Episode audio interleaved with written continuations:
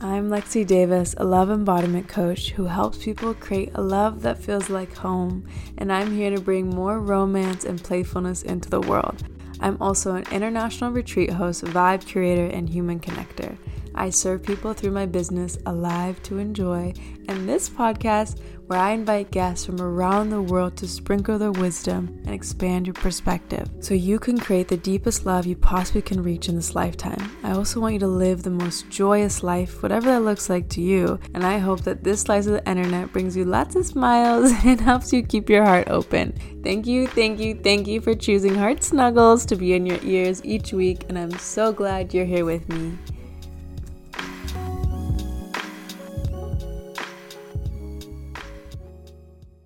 Welcome, Heart Snugglers. We're so happy to have you here today. I have my beautiful coach that I've been working with for the past month. She is so amazing and just full of feminine goddess wisdom. So go ahead and share a little bit about who you are, Sophie.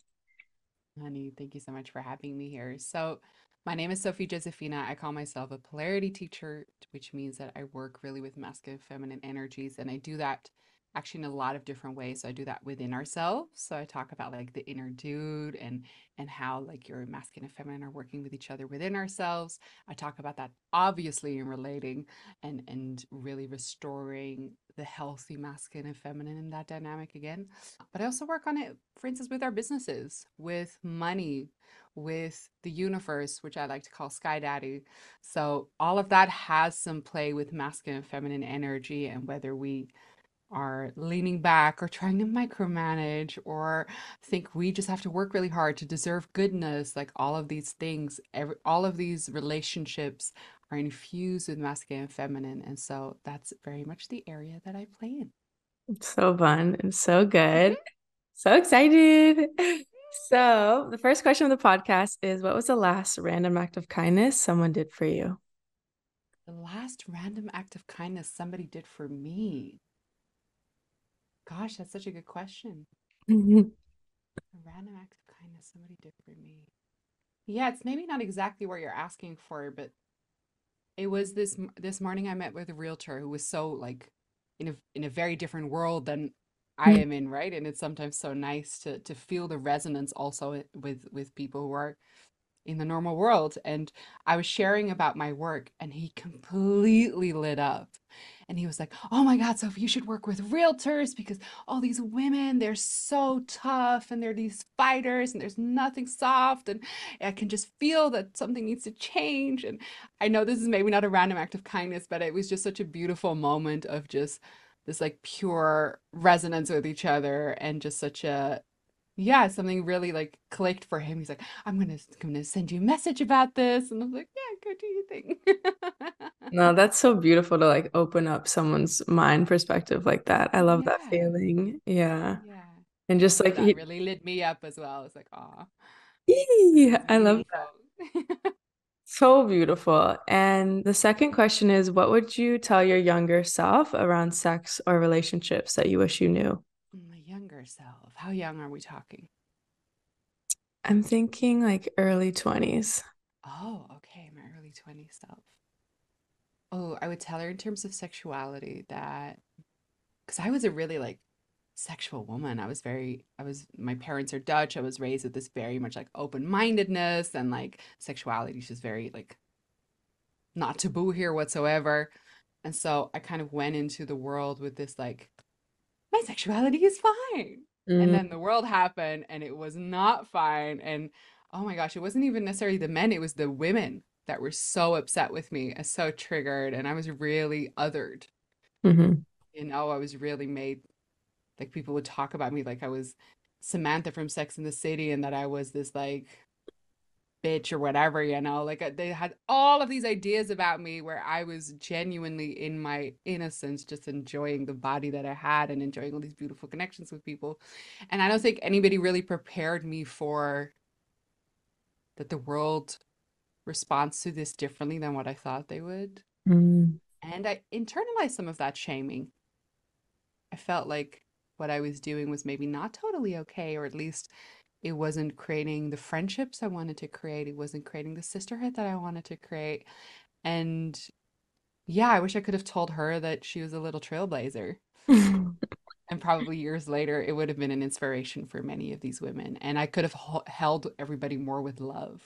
Mm. Like, yes, of course, this is triggering if you've been taught your entire life to, you know, sub, sub, suppress your, your, your, your sexuality. Then, of course, that's triggering. So I think I wish I would have been able to bring her some more softness. And in terms of relationships, I think that there isn't anything right or wrong you can do. So you can't stay too long in a relationship. You can't leave too early. You will just go through what you need to go through, and you will have shitty boyfriends, and every shitty boyfriend will teach you something so you can prepare for the good boyfriend, you know? Mm-hmm. And every good relationship has shitty things and good things, and somebody that will feel your like your soulmate one week, it can be over the next week. So I know that I thought I met like my soulmate probably two or three times in my twenties. Mm-hmm. And now looking back at it, I'm like, no, no, they were not. So yeah, a little bit of relaxation on like the big, like finding the big, the big person. And that mm-hmm. actually, there will be many of them in your life. Mm-hmm. Mm, so beautiful. I love that. And it's, it's so funny, like how, you know, and when we're growing up, we like think whatever's happening at home is what's happening in the world. So I can't even imagine how shocking to be so liberated so young, because I only tapped into my liberation, I would say, the past few years. So, and it's still challenging today being in a society that hasn't fully accepted that. So how do you feel you support women embracing their divine femininity with their like true radiance? Because it's still like you just were talking about the realtor, unknown to so many. So what I really, when I, when I speak to people about feminine energy, I love giving the example of, of if we think about sexuality, about the act of sex, a man penetrates a woman so she can feel herself deeper. And I think it was a quote from uh, Esther Perel where she says something like, the man gets turned on by watching her mm. in her turn on, but the woman gets turned on from being watched. And so, so much of like masculine femme, just the energy in the world is leading the woman deeper into herself, but also for her to be the center of attention. And so, so many women think, oh, you know, I shouldn't want attention, or I should stay modest, or I shouldn't want more followers, or whatever your story is. We, we suppress that need to be seen and that need to be radiant and that desire to be appreciated. We suppress that so much when actually that is almost what the universe is leading you towards, to go into yourself, into the enjoyment of yourself. And so to actually give that freedom to be, you know, at a date, in a date, what really wants to happen is that you really receive and enjoy it.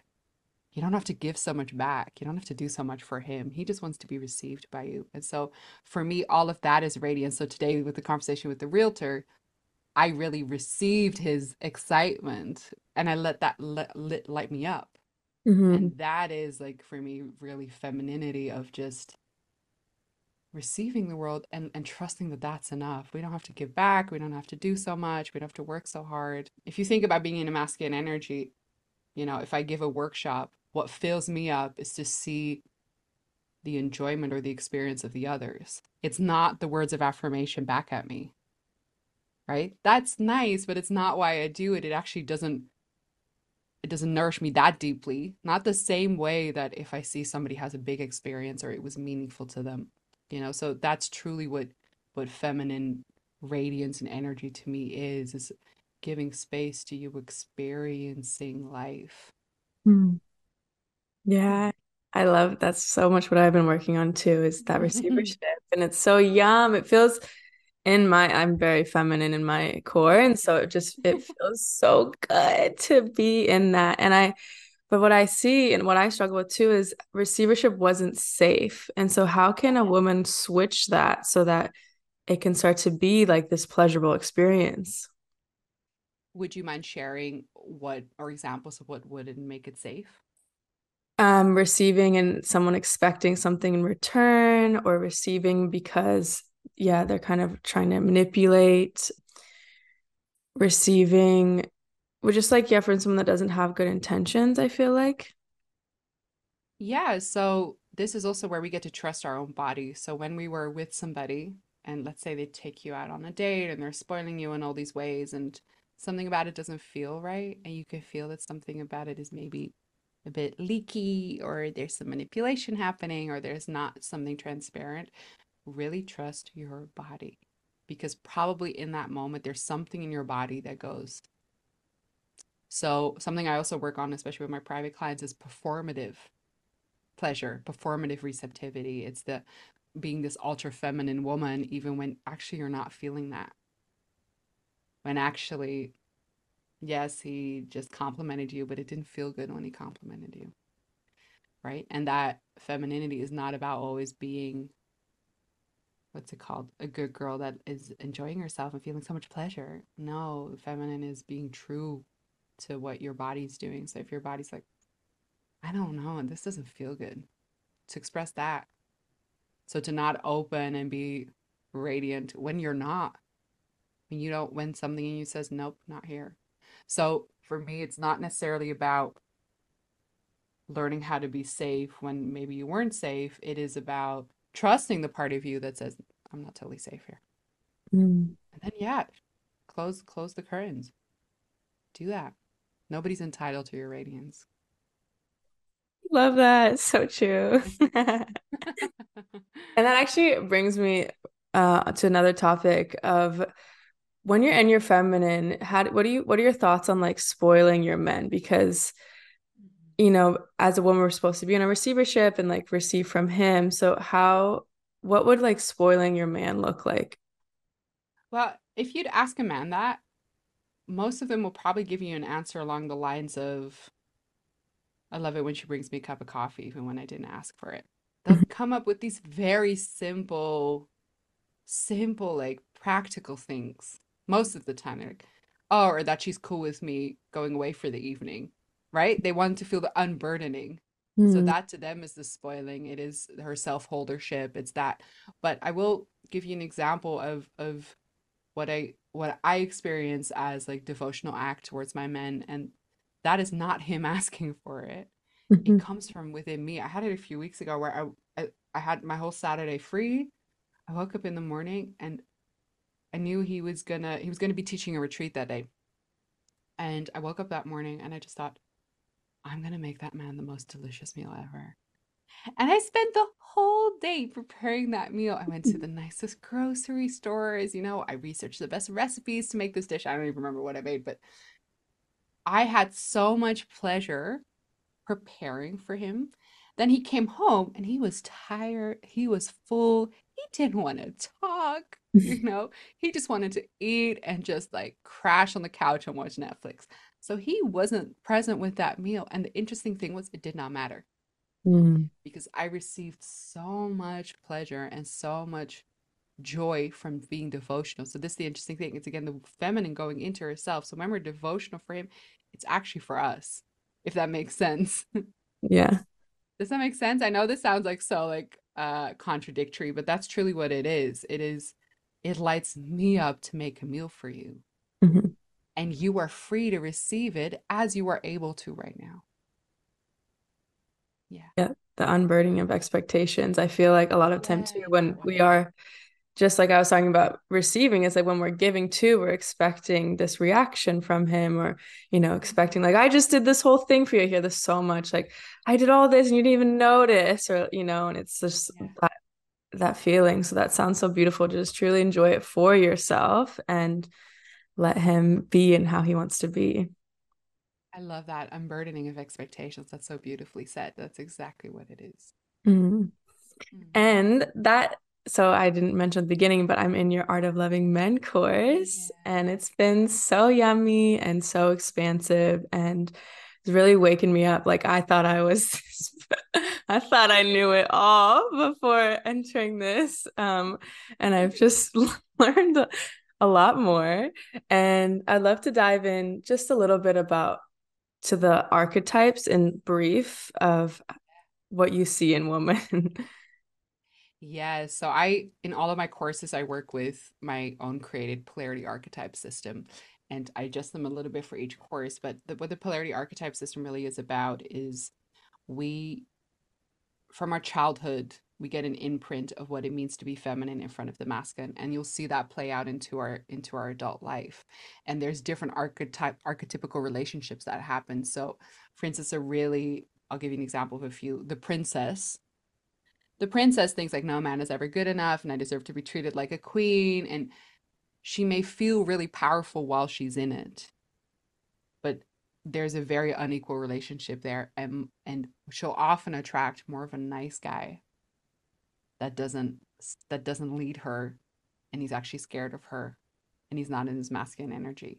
So the princess doesn't call in a king that's like, I got you, baby, because mm-hmm. she's she has entitlement going through. And I'm a recovering princess, so no judgment when you are in this category, but yeah, that's a very specific way of looking at the masculine, of like, I deserve well, and you better treat me like that. So another example is the strong and independent woman. You know, she she needs to constantly prove to him that she doesn't need him. And she will relate to him more from the intellect than from the heart and the body. Another one that I really love is the fighter, the hurt one. That's very much also me. It's the moment we get triggered. We go at it from, hey, you did this to me, and we give like a whole like speech on all the places, and we thought about it all very well, and we will like debate him, which there's no man that goes, oh yeah, no, you're right. Right? So all of this, it de- none of these archetypes create of what create what they want. None mm. of them. So I, I have a lot more of them, but just as a few examples. It doesn't create what we want. Another one is the seductress. Like the seductress is, she uses her her sensuality to always be the powerful one, right? And she's actually so afraid that one day she'll be rejected when she's just normal. Mm-hmm. So I was also recovering seductress. So in this relationship, I've really learned to be normal. You know, do you love me in my sweatpants? Yes. Totally different. Do you love me when I spend a week in my sweatpants? You know, totally different kind of playing field. So all of these archetypes have really beautiful invitations of of how to soften them, how to allow them to grow up into the mature archetypes. Our princess can become a queen. Mm-hmm. Yeah. And I love how you bring us out of them in such a beautiful way. Can you explain how we kind of move through the shame of like realizing that we've been doing this and how to soften into what feels better for us? Yeah, so that's my, I think, the core of my work. Where that's what I help people to do. First of all, we all do them, you know. As I just said, I was a princess, I was seductress, I was a strong and independent woman, I was a nice girl. I've done all of them. Um, it's really in de-shaming it. We all do them, and I work with men with a similar archetype system, right? So they have all of theirs too. You know, the spiritual playboy is in there, the the nice guy is in there, the the intellectual is in there, all of that is in there. So we all have this. We all have that we we didn't get an imprint of what healthy masculine feminine relating is. So what I really like to do is I call it shadow bragging. Or like, let's just brag about the strangeness that we get up to, you know? Like me, I could brag for days of all my princess behavior that just still pops up. I'm like, he didn't text me back or whatever, you know, like I know when she's there. Mm-hmm. It's really being in sisterhood and just almost giggling that I have this cute part that pops up every time he's a human being, you know, that really, that helps in kind of softening it, because I don't, I really, in all this personal development work, I don't believe in rejecting these parts of ourselves. Or even trying to fix them, mm-hmm. right? If you tell a toddler with a temper tantrum that you better regulate yourself, that's not the way. It needs a hug until it relaxes, you know? That's really, that's really the path there. And so with these inner ugly parts, ugly, shadowy parts, we will always have them. I like to tell my clients, like, we never graduate self-development school, because we really don't. You're never going to be finished. You're never going to be done. Um, I'm never going to fix fix my anxious attachment style. It will always be with me. It's always the undercurrent. And, and it, I change my relationship with it, but it's always the undercurrent of my system. And there's and, and the responsibility I get to take in my life is not so much fixing the anxious attachment system. It is finding a partner that isn't extremely avoidant. Mm-hmm. you know, and thinking it will work. Mm-hmm. Having a partner that, you know, tr- of course will trigger this, but doesn't trigger it so hard that I am completely paralyzed. Mm-hmm. Yeah, I think that's such a good point, because a lot of us are getting sucked into the need to be better, need to fix this, need to be perfect, need to like grow more until I can find love, or, you know, it's just like all this, it's just, it's capitalism in the self-development world, you know. It's, oh, I love how you say that. Yeah, that's exactly what it is. The same thing. And um, I think this is another important topic, which you just brought up, is these attachment styles. We're also feeling like we're broken in these attachment styles. And so how can someone realize that, like, it's actually an indicator of maybe this person isn't the right person for you, and is more of an awareness instead of something you need to fix within yourself?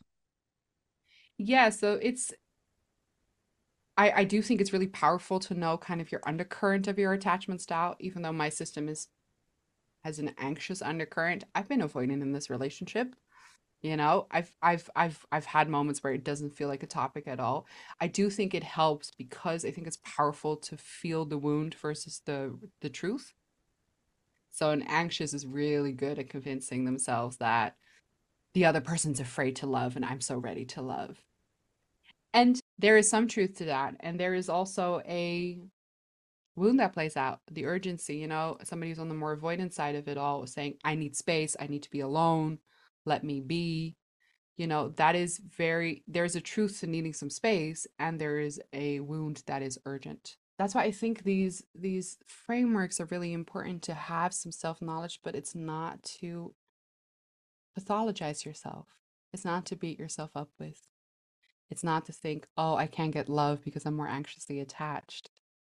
No, it is really truly there to actually be kinder towards yourself. I now know sometimes my man triggers my anxious attachment. That doesn't make it wrong. That doesn't mean that I should deal with all of it by myself. It's really nice to actually be able to mention it. So he needed some space this weekend. He needed three days alone. And there was a little part of me that went, doesn't mean you don't like me anymore. There's a little part, and I can mention it like that. I'm like, oh, there, like there's a little girl in me that is scared when you do that, you know, and she is also here. So it's, it's, I think it's nice to have it for, to be able to actually step into the vulnerability rather than into the response, right? When I wasn't aware of these frameworks, I really would act out my anxiousness, and I would be with men that would really act out their avoidant without any realization of kind of the forces that are, that are taking over. So I do think it's powerful for that. And what it really helped me to do is, if I was on a date and on day two, the guy was clearly avoidant as hell because that was what I was so attracted to, I knew I had to walk away because mm. it was like my kryptonite. I knew that if I would continue dating this person, I would get obsessed. And so the maturity did kick in at a certain point. I was like, I get to, I need to step away from this mm-hmm. because it feels really attractive, but actually I am constantly so un, unsettled. And that's actually not what I want for myself. So when I met my current partner, he really, the moment I met him, everything felt really calm. And I actually thought I was bored.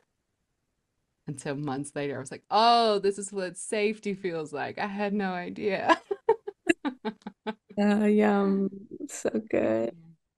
Yeah. And I, I mean, even in my past relationship, like every time I would just be vulnerable, everything would shift and we both would soften. And like, it feels so good. Even just when you said that, I felt the, like the essence of relief. And so, yeah, just remembering that when we can speak these parts, every so much can shift. And even if it's even nothing physically, like you and your own system will feel that. So yeah, I think that's a really beautiful reminder. Yeah, vulnerability is really the antidote to probably everything that comes up in relationship. And it's it, it takes some work to realize what is and what isn't vulnerable. Mm. Um, I can use emotions to not be vulnerable, right? That's like, we also, we have to call out both men and women in the things that we do that are maybe not so pretty. This is something women can are very good at, where we will use emotions. Actually, it looks very vulnerable, but it's not. You know, I can be in my anger, but actually I'm attacking him. Mm-hmm. I can be in my tears, but actually I am trying to guilt trip him to hold me, right? we can do these things. And I've done them many times. So to find true vulnerability where, where it's actually more us with ourselves, showing that to a person rather than trying to get the other person to do something or to feel something or to realize something, that's when the real vulnerability comes in, because it's, it's not about them. It's like, I feel something about you leaving right now, and I feel unsettled by that, versus you're leaving and that's screwing me up. Mm-hmm. That's not vulnerable. Yeah. Yeah. Yeah. And that brings me to something that we've worked on a lot too in this course is mm-hmm. allowing the man to have that space. And can you explain why men love that? Well, I think the masculine and feminine process and digest very differently. So if you look at, I'll give you an example. My, my mother passed away um, eight years ago, and uh, quite suddenly. And after she, I was only twenty-five at the time. When she passed, I really dealt with it by going on retreats, being, spending a lot of time with girlfriends on the couch, watching movies. You know, I was very much cuddly and, and in process with people. That's what I really wanted to do. Whereas my brother, like I, and I took like two or three months off work. My, my brother, he went back to work within two days. And at that time, I judged him for it. I thought, oh, he he's walking away from his problems. He doesn't want to deal with his grief, blah, blah, blah, blah, blah. I, I made this whole story, and now I understand that men and women digest differently, masculine and feminine digest differently. And it's not to, to make it completely black and white, but masculine and feminine energies tend to do it like this. Masculine energies tend to want to empty themselves. So they want to be the monk in the cave meditating. They want stillness. They want often aloneness, to not so much fill up, but to empty. The feminine wants to fill up, fill up with the girlfriends, fill up with the experiences, fill up with the retreats. You know, she wants to fill. Actually, he wants to empty. And so I think a really beautiful place to mature a masculine feminine relationship is to honor that in men. That is his nervous system, taking care of his nervous system, and it will look different than yours. It has to look different because you are different energy. And so him needing to go to the gym, um, him wanting to do the groceries, whatever, like what we had an accident with our puppy who broke his leg. And my man was just like, tell me, give me something to do. And I was just sitting on the couch, like crying and calling on my girlfriends. I wanted to digest with them. And he was just like, just give me something to do. Do we need to do groceries? And I was like, okay, yeah, I'll go do groceries, because their energy has a very different way of moving, and to actually honor that and to support it. So I try to support my man as much as I can. In sometimes I might even say, I'm like, my sense is you probably need some days alone. He's like, yeah. I'm like, could you go this weekend? Yeah, I can. I'm like, great, go do your thing. Mm-hmm. You know? So, or might I need an evening alone? And to really, to really respect that actually, and to even devote to that, just like you would like to be devoted in your part. Yeah. Yeah, I think that's such a big shift that a lot of women have no idea how to do. And um, I used to love to make it wrong and be like, you're not processing, you're going into work, you know, it's just like really getting on him. And he's confused because he's like, well, this is what feels good, you know? So yeah, I think that's so beautiful. And I also work with men. So I'd love for you to share, what can a man, how can you say it to his woman, and how, like, hold that if she might be reacting? Well, for anybody, really, you are not responsible necessarily for the emotions of your partner, but you are part of it, and you can express care for it. So if you are the one that needs some space alone and it is rattling your your beloved, you can always say like, hey, I understand that this is triggering. I it has nothing to do with you. I just need this for me. I'm gonna be gone from Friday till Sunday. I will be back Sunday at this time. I'm totally open to you calling me. In the meantime, I can't promise you that I'll answer, but I don't need like no connection. You might, but just like a clarity of what you're about to do, and that you are considering the other person. So that doesn't mean that you can't go. It's just like, I understand that this is rattling for you. I see you. And I just want you to know it has nothing to do with you. I just have to take care of myself so that I can also come back with more of me for you. So when we bring it like that, this, there's some amazing books about also how anxious and avoidant can speak to each other in a way that, that settles both nervous systems. I think the book is called Wired for Love. Mm-hmm. It has lots of examples of of how you can help each other out in these kind of dynamics. And and I really see avoidant as the wounded masculine, mm-hmm. and anxious as the wounded feminine. And it doesn't mean that every woman is more anxious and every man is more avoidant. There's absolutely variations in that. But it has something to do about your freedom that you have to protect, or feeling comfortable with your freedom, right? And feeling comfortable with your selfness around connection. So yeah, it's truly about a communication of care and consideration. And that doesn't mean that if you, you, you can't go. You can still go. Yeah. Does that help? Yeah. Yeah. I think that's No, yeah, it's it's always communication, you know, and just remembering like that you're working with another heart, and the yeah. like when you're in partnership, it's like you have to hold both of your. I mean, you don't have to, but it's like you have to at least consider that we're both having feelings right now. And I think that's another like big topic too, of like conflict and how to see both sides and not just be so in trying to be right, you know, in your perspective. Yes, exactly that. Exactly. Uh, that. But something else that was just, I just was remembered when you talk about freedom, is how men are always seeking more freedom and women are always seeking more love. And we'd love for you to talk about that and how you related it to like actually them needing to connect with God, both parties. So this is really taken from David Data's work. His book, Intimate Communion, speaks about this so, so beautifully. And he talks about three stages. In the first stage of relating, it's kind of like the nineteen fifties Mad Men. She's the housewife, he's the businessman. It's not happening totally transparently and with consent, and both are feeling quite resentful, and there's a lot of tension. But it can be a very polarized relationship. In the second stage, there's a lot of communication, nonviolent communication. Things are super equal, not a lot of polarity and eros happening because we're so equal. But it's a necessary stage to go through. The third stage is where we go back to masculine and feminine energies, and we allow them to be free, and they might be flipped sometimes even, and they're coming from a place of consenting and, and intentionally going into them. Well, so if we talk about, sorry, can you repeat your last question? My train of thought was just, I know I was leading to something. It's okay. How men uh, really desire freedom and finding that through God. Yes. Thank yes. You, thank you. So in the first and second stage, the feminine will always feel like, I am not getting enough love. I'm not, he's not loving me right. I'm not getting enough from this. The masculine in the first and second stage will feel some version of, I'm just not free. You know, if I just finish my to-do list, I will be free. Shit, I'm still not free. If my woman would just be less difficult, I would be more free. If I would make more money, I would be more free. If I go meditate in a cave for a year, I'm going to feel free. So both of them will have all these ideas of like, if only this, then that. The third stage for both of them are very much a realization that you will always want it and you will never, ever be satisfied. So I love sharing this with women because you will always want to be loved more. You will always want more love. You will never be satisfied. You will never be satisfied. You will always think, mm. No more. And this is actually the gift, because when we allow the desire for more to happen without the collapse of the disappointment, that's when we actually break open to God. So in my course, Sky Daddy, this is all that we do, of just breaking open to, oh, I want it so badly. Even if I don't get it, I want it so badly. This is all I want.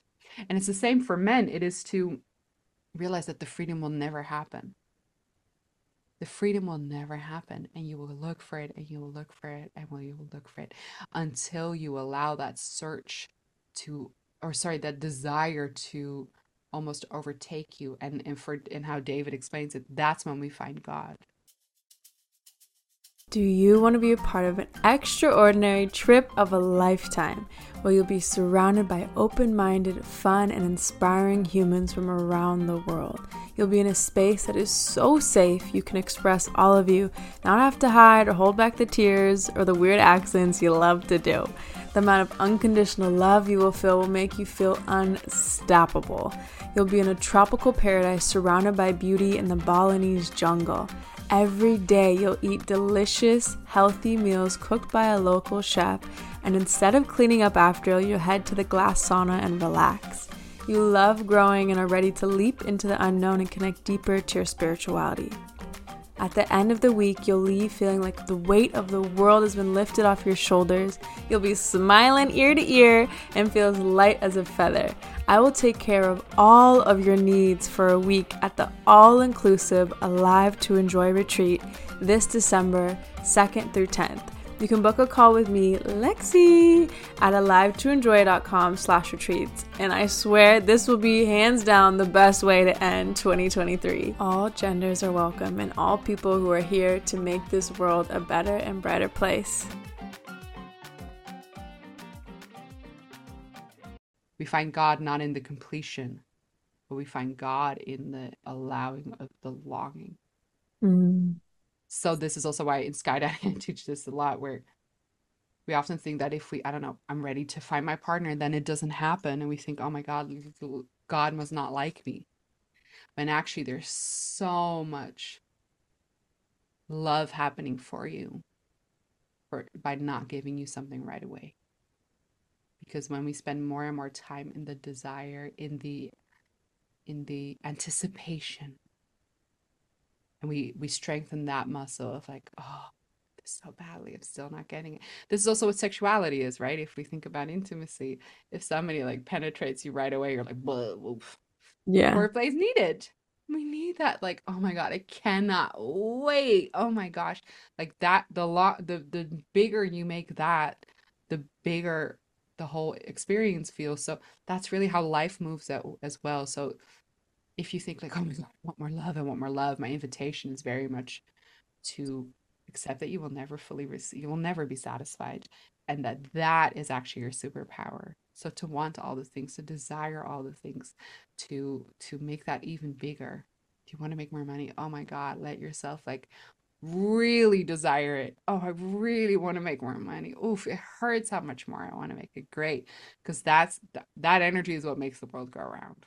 Mm. It's from you desiring something. Yeah, I've been sitting with that a lot, especially with love and motherhood. I'm just like, uh, it's it is hard to hold because there's also grief with it. So yeah, it's like that nuance of holding like this deep opening, and this with that obviously comes the grief too. Yes, and that's beautiful. That's all. I always believe that life is just cracking us open more and more. So mm-hmm. Let the grief happen, let that crack you open, let the heartbreak happen and that crack you open. All of it is just, what? How is life trying to open me more now? Yeah. Mm. That's so beautiful. And something else you said reminded me of like this providership. So even in these moments, Sky Daddy or men, when we're being rejected or things like this are happening, that is providership in its own way. And how I also love how you talk about men as oracles and the wisdom that they sometimes just like drop on us, and it can, it can be a hit a little bit hard, but they're, yeah, I would love to go into that. Yeah. First thing on the providership is we often don't know how we're being provided for. And so, I don't know, it might feel like a relationship is ending and it's the worst thing ever and unlucky you. And that might bring you to, that might be the catalyst for you to start your own business. God knows, right? And that's really truly it. God knows. And to trust that, I, I, I teach this in my business courses, to trust that you are always provided for. You are always provided for, even when you have no idea how. And that's really truly masculine and feminine energy. It is to not this conditional surrender. Mm. It is this true surrender. I, I often give the example of trusting him to get the car directions wrong. So it's not just like, oh, I'll be a passenger princess until he takes the wrong exit and then I'm going to be super annoyed at him. No, let him take the wrong exit. Let him deal with it. If that means he would get to the restaurant fifteen minutes late, let him deal with it. Like fully allow him to do it right and to do it wrong and relax into all of it. So that's truly that like relaxing into providership, even when you don't really know what it's going to look like or why it's happening. So that's one part. And the second question for you was the oracles, right? So I've been playing with this for a long time. We love talking about the feminine as an oracle, and she is. There's an intuition that comes through her. There's a knowing that comes through her. But in my experience, men have a connection to something that I don't hear. Mm-hmm. And it comes through them very differently. It comes calm, often just in one sentence. It kind of stings a little bit. Often a bit like, oh, what did you just say? He won't call it intuition. If you ask him about it, he'll be like, I don't know. It's a very different frequency, but it's like, and I've had it a few times in my life where either a male friend or my father or my brother or my partner would just make one sentence and it would just hit me. It would just feel like a bolt of lightning. And it often stings a little. So I, I will say it has a bit of a correctional energy often to it of just like, hey, honey, what, what are you doing? Or this is not for you. But that's actually, you actually don't enjoy this. Whatever, right? It might, it's often a bit of that. And I've started to really respect that and listen to that, because I, I think especially as I soften more and more into my feminine, it's so beautiful to come to the men or masculine. Sometimes that's in my girlfriends, to come to them and to ask, what do you think I should do? Will you help me? Will you support me? What do you think? What do you think I should do? And to just wait for the answer to happen. Because the masculine is directional. He has the erectness. He has, he's in the driver's seat, and we want him to be there. We enjoy when he's there. So that means we also have to honor the oracle when it's there, and to start respecting men in that. And this is why I love so much the work that I do, because I think, you know, it's a necessary step, but we've, there's so much empowerment for women, which is so beautiful, but often there's a disempowerment of the men. Mm-hmm. You know, men walk away, are bad with emotions. No, men have a different way of digesting emotions. I don't know. They're not intuitive. Where are all the good men? Uh, and not to say there's not no problems there. There are problems there. There are things for men to work on. Absolutely. And there's such a sacred aspect to the men around us that as a woman who wants to live her life in devotion to that, I am starting to see more and more clearly. And it's starting to lead my life. And it's so nice. It's so nice. It's, it's so, so nice not to have to do it myself anymore. Oh my gosh. Yeah. I, I, yeah. you know, after learning that, I was like, wow, like how much my past lover wanted that in me, like wanted me to go to him and mm. wanted me to ask him those things. And he would even mention it in some ways. And I was just like, I'm so used to being that strong, independent woman, or yes. um, not trusting fully in his wisdom and, you know, thinking X Y Z. And so, but when I've been practicing that now, I'm just like, oh, this is actually what I want, is to not have to always figure it out on my own, and and to be and to be guided. And that's been such a hard thing for me, because I grew up, you know, as an only child with no mother. And so it's like I've always had to figure things out on my own. Um, but to switch that has been so nourishing, and and watching them light up when you ask them that question is like just a gift in itself, because they're like, "Ooh, yes. yes. yeah." And that's exactly that's that's truly like, I think with polarity we can create so many rules and another like whole dogma of what people should be behaving like. But this is my how I check if things are correct, or if they're the truth for me in my life. It is when it lights him up and it lights me up, or if it relaxes us, if it softens and opens us. But for instance, sometimes when I work with men and they're like, oh my God, I constantly have to take the lead, I'm so tired. Like, well, then we're actually not hitting the polarity gold, are we? There's mm-hmm. something about this that needs fine tuning, because if it's not relaxing your nervous system, if it's not feeling like, ah, oh, more of me, then actually we are, we're in the wrong zone. So exactly what you said, asking him for that and him going, oh, I can't wait to, to share that. That's a great sign that we're that we're striking gold somewhere in this whole masculine feminine play, because something in his essence just went, oh, finally. Mm. Yes, please. Mm. Yes. And I would love to touch on that too, when a man feels like he doesn't want to necessarily be in that leadership. Yeah. Yeah. And in again, this is I'm I'm basing this on how I've experienced the masculine and what I've seen to open him and also open myself. I don't think masculine's always about leading. Mm-hmm. I think masculine's way more a little bit about structuring. So it's not about, I will take you to the restaurant at eight, please be ready, which is a like a version of masculine that can be very delicious at times. I've noticed that it's much more often, like if my partner would ask me, hey, Sophie, what do you want for dinner tonight? I'm like a deer in headlights. I'm like, I don't, I don't know, yeah. whatever you want. But if he asks me, uh, do you want to go for pizza or do you want Thai food? All of a sudden, I can feel where my fuck yes is. And I was like, mm, actually, pizza sounds amazing. Mm. So, and then and then he might be say something like, okay, let me, let me get that for us. So that is less of like that really direct leadership. It's more a bit of the structuring of the world. Is it this or this, honey? And that's what feels really good. So it's it's not about that constant erectness and that constant taking over, because often I think when men feel like they have to be that and they're with a woman that feels like he needs to be like that, there's a bit of princess vibes happening. Yes. Right? She's like, mm-hmm. You better leave me the whole time.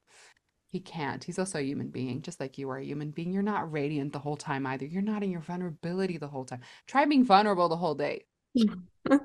That's tiring. Well, that's the same for him. Try being your erectness the whole day. Oh my God, that's tiring. So we need to to create the capacity to be with each other's humanness. He gets to have a grumpy day. He gets to have a not so good day, just like you get to have that. Yeah, I think that's one of, been one of my favorite parts too, is that the humanness in both of us and how much we've disconnected from that. And that's what like breaks my heart the most, is yeah. just realizing how many of us, we forget that, you know, we expect the most out of men. And it's actually like when you sit back and look, it's like, it hurts my heart. So how, how can women start to really let a man be human and not expect him to be this king all the time? There's a little bit of self-holding involved, where when he drops you or he checks his phone or he's not present in a conversation or he's grumpy, notice for many women, there's an immediate response of, dude, you just dropped me. I know I have that. It's immediate. It's very quick.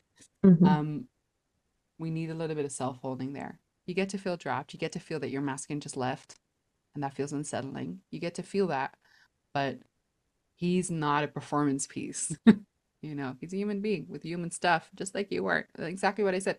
You are not capable of being vulnerable the whole day either. If he would request that from you, you'd be like, oh, that's tiring.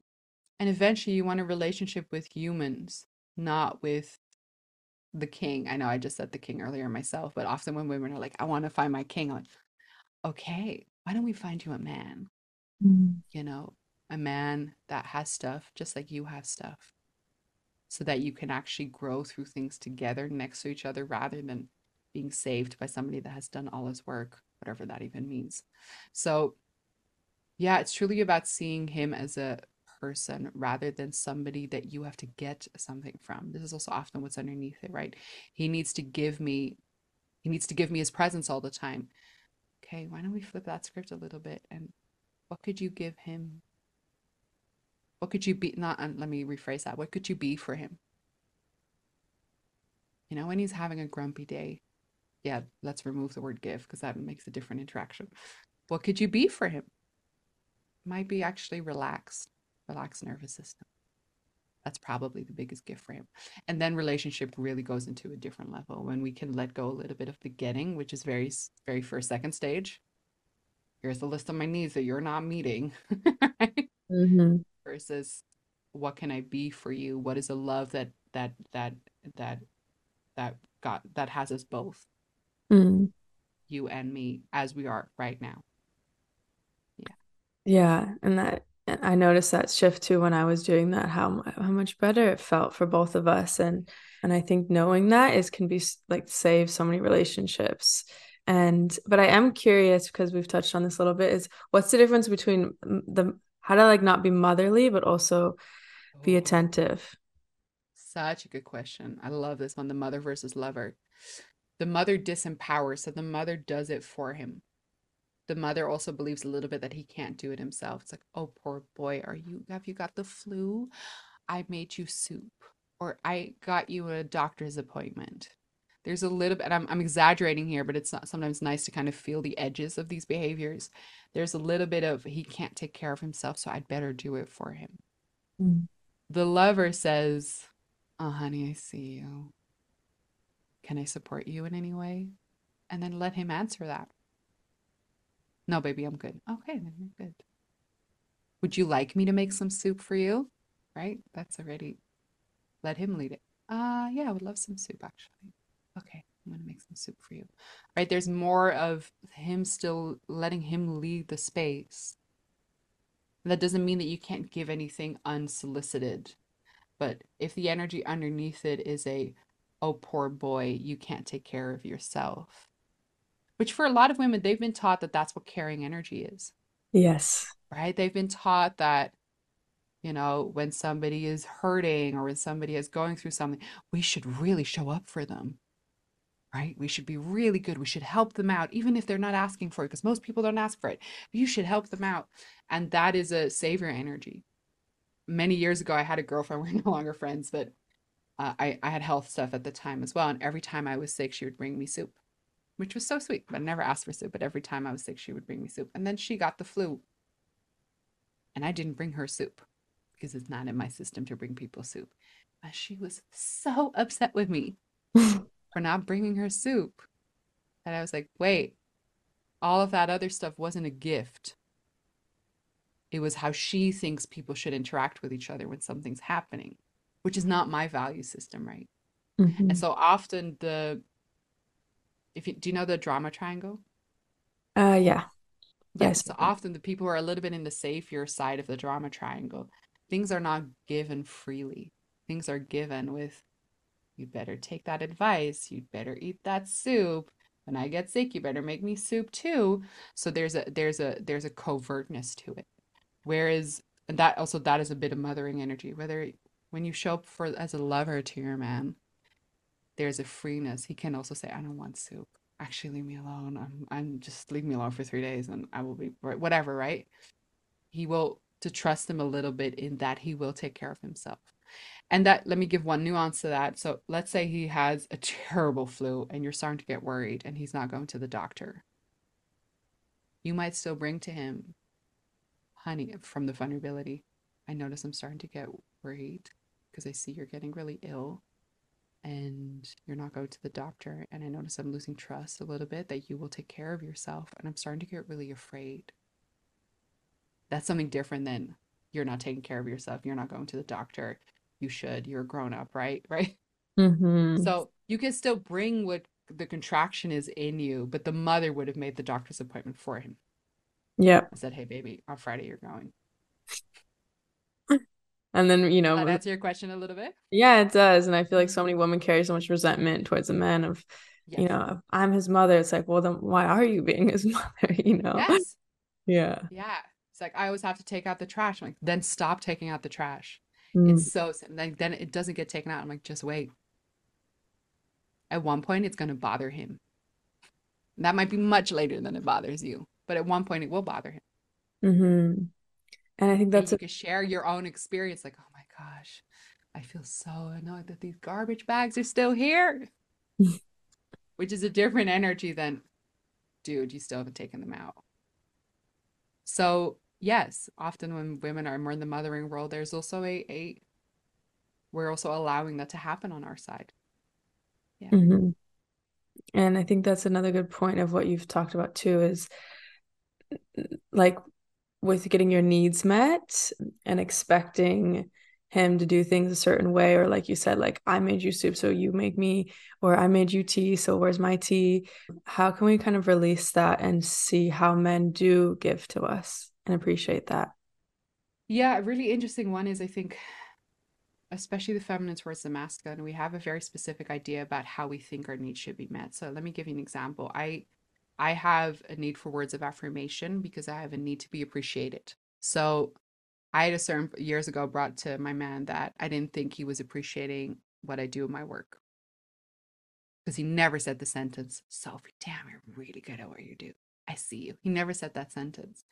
He said, but I do appreciate you. I'm like, well, I wouldn't know. He's like, what are you talking about? Every time you give a workshop, I make you food, I make you a nice meal, I make sure the dog isn't barking, whatever, you know, I make sure you're taken care of. I'm like, oh. So a big part of the work actually for the feminine is to see how he's giving his love freely and intrinsically to you. And that is going to be different always than what you think it should be. Here's the thing, you even if you had a list of this is how my needs should be met, you actually don't want him to listen to that list completely, because then he becomes your lapdog. He becomes your, like, you're actually in control of the relationship then. Mm-hmm. If I tell my man, like, I need you to tell me every day that you've got me and that you see me and that you respect me and that I'm freaking good at what I do. If he would do that every day, he's not going to feel good about it because it's going to feel like he's submitting to something. He's not in his leadership. It's going to feel icky to me too. So part of it is that your needs are not going to get completely met the way you want them to. That's part of relating, unfortunately, and that makes everything so gray and complicated. I know that. But often when people come to me with this resentment, I ask them to sit with for a moment how his love is intrinsically and freely given to you, because it is there. And it might be as small as him making you a cup of tea, but for him, that's big. Mm-hmm. Yeah. Yeah, there's so many questions coming in. What about like, um, I know we've dived into this a lot, but I know, for, but one is like, what about if you want like flowers or something like this, and how can you kind of like invite this in, or do you just give up on it? No, you don't have to give up on it. Here's the thing, the, the moment you don't let him free, he's not going to want to do it. And if he does it, he's not going to feel good about it. So the nice guy will do it, but secretly be really resentful about it. Um, so the moment you say, oh my gosh, I'd really love some flowers from you, his nervous system will likely go, yeah, no, I'm not doing that. But yeah, I'm, this is this. So this is how I do everything in polarity. I'm literally feeling like how I would bring it to my man in a way that would open him. Mm-hmm. So this is also how you can check it for yourself. Like, think about the most masculine person around you. How would you bring it in a way that would open him? Mm. I think I did it once in our relationship where, because he doesn't buy me flowers ever, where I where I did make a comment like that one day I would love to be surprised by flowers. Mm-hmm. But I said one day. And I and I shared with him how that would make me feel. I said, so I don't even remember exactly what I said, but it must have been something along the lines of, I, I just love flowers so much. I just think they're so beautiful, something like that. But mm-hmm. I let it free. I didn't say next week. I didn't say for our anniversary. Just said at some point in our relationship, I would love to receive flowers from you. And I don't think he even remembered that or registered that, but I do remember getting flowers for my birthday or for a big launch or something. Mm-hmm. So it's with all of these things, if we don't genuinely let him free, mm-hmm. he will resist it. If he feels like he has to go do it now, he's not going to do it. I can guarantee you this. And if he does do it, he will resent you for it. So if you say something like, oh, I'd love for you to rub my feet, it would feel so good, and he says no, and actually that is an unacceptable answer to you, he will feel that. So with requests, they need to be truly requests. Otherwise, I can guarantee you most masculine beings will resist. Mm. So it's a lot of self-holding in the feminine. It's like, I desire more. Oh, you don't want to give that right now? Ooh, still desire it. Mm-hmm. And it's okay that you're not giving that to me. You know, so so the the freedom piece is a really big one. And it's a really complicated one because we don't often want to admit to ourselves that actually it's not completely okay if he says no. It's not completely okay. So I'm saying, do you want to rub my feet? And he's like, no. Oh. Oh, okay. Yeah, you're you like, know. Yeah, something brings yeah. up something. Yeah. yeah. But where's the line for you, like, in, let's say someone's in the dating phase of like, okay, this actually isn't fulfilling me? Could talk about that for hours. I know. Um, I think often in the dating phase, you'll have more anxious people that will think they should stay. You have more avoidant people that will dismiss somebody too quickly or too quickly. That will just be more on the dismissive side. It's really, I always think with dating or even long-term relationships, your body will know. And often we will convince ourselves that it's not so bad. Like, oh, I feel really anxious about this person, but it's fine because the sex is great, right? So you'll try to think of a reason why it's okay, but it's often feeling how your body is doing. Do you feel nourished by this person? Even when they're not meeting your needs perfectly like you want it to be, they will still feel, it will still feel nourishing to be around this person. Mm. But if you're around this person and you're actually feeling like you're starving, or you're feeling really insecure, you're feeling really second-guessing yourself, you feel really lonely, these are all signals of your body that this is not fully meeting you. And the first step in all of that is always bring it vulnerably to this person. So let's say you're superly anxious and you're needy and whatnot. Bring it to that person in the self-holding capacity. I feel really needy. I notice I feel so needy.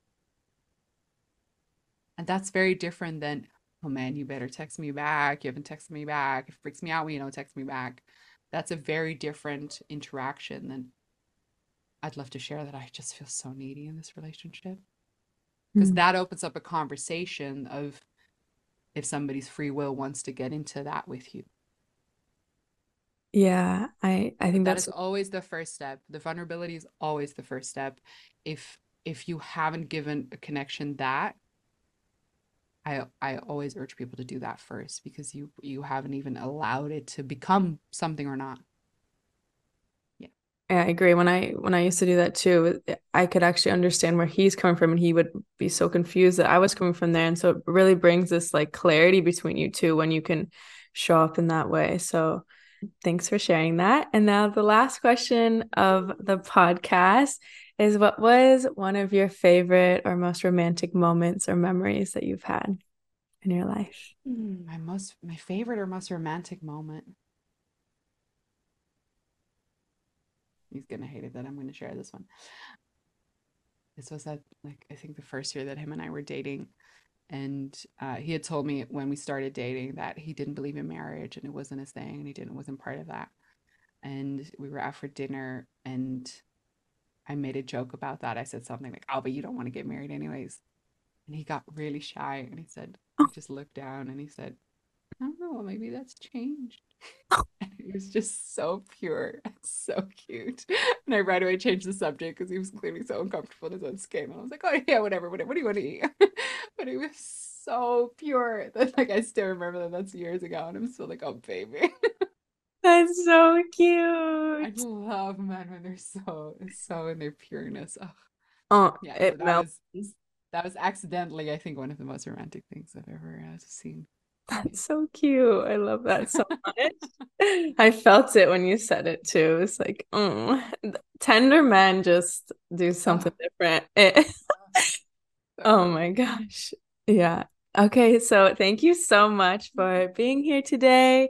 We'd love for you to share with everyone your amazing offerings. You have so many yummy things. So if you want to connect with me or, or see my work, my main place is at Sophie Josefina on Instagram. And I have several courses that I think are just, oh my God, I think they're so good. So I've got The Art of Loving Men that's running now that you can always access later, which is a lot about the topics that we just spoke about. I have Sky Daddy, which is a whole course on how to let the universe open you. I'll say it in the nicer language. In the more P G language. And the other one is Deeper Business, where I really talk about allowing Sky Daddy to help you run your business and also work with this like healthy penetration and healthy expression and receivership. I have Deeper Money, which is all about treating money as your lover and uh, from a masculine and feminine energy. So holding it and experiencing it and, and also relieving some of the spiritual taboos on money. Of that it's not okay to want it, or it's not okay to charge something. So I think that's most of them.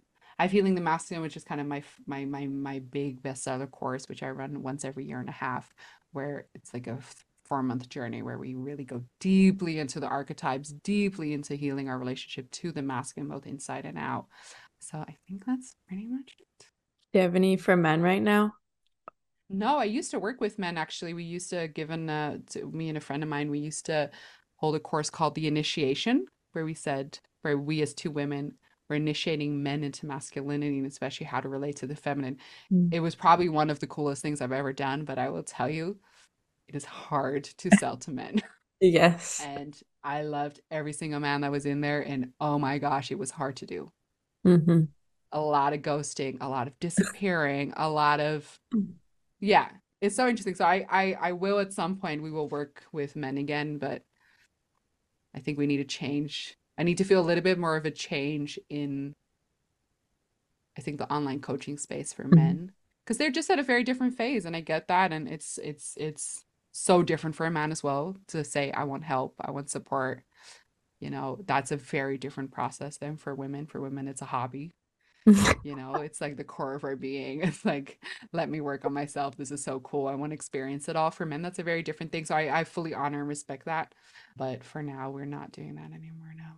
But you're inspiring me a little bit. It's like a little nudge of Sky Daddy, like, hey, girl, think about it. And I've done Sky Daddy and The Art of Loving Men. Highly, highly recommend them. Thank you so much for everything. Thank you, honey. Thank you. Such a delight being here with you. Yay. You made it to the end of the episode. So now it's time for our snuggly heart breath of the day. Place a hand or both hands, if it's safe to do so, over your heart.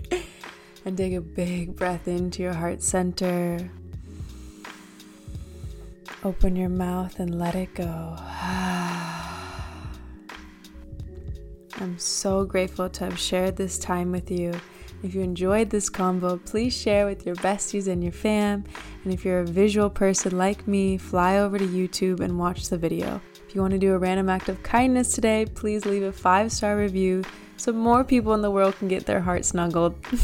You're helping tremendously when you do this, so thank you so much. And as a gift for doing so, I'll give you my Soften Your Heart Medi that feels like an exhale and a hug from within. When you leave a review and email me the screenshot to heart snuggles at alive to enjoy dot com, you can also find the email in the show notes, and you'll get the free meditation. Sending you the warmest, comfiest hug and lots Lots of unexpected blessings your way. Remember that every single person just wants to be loved. So how can you be loved today?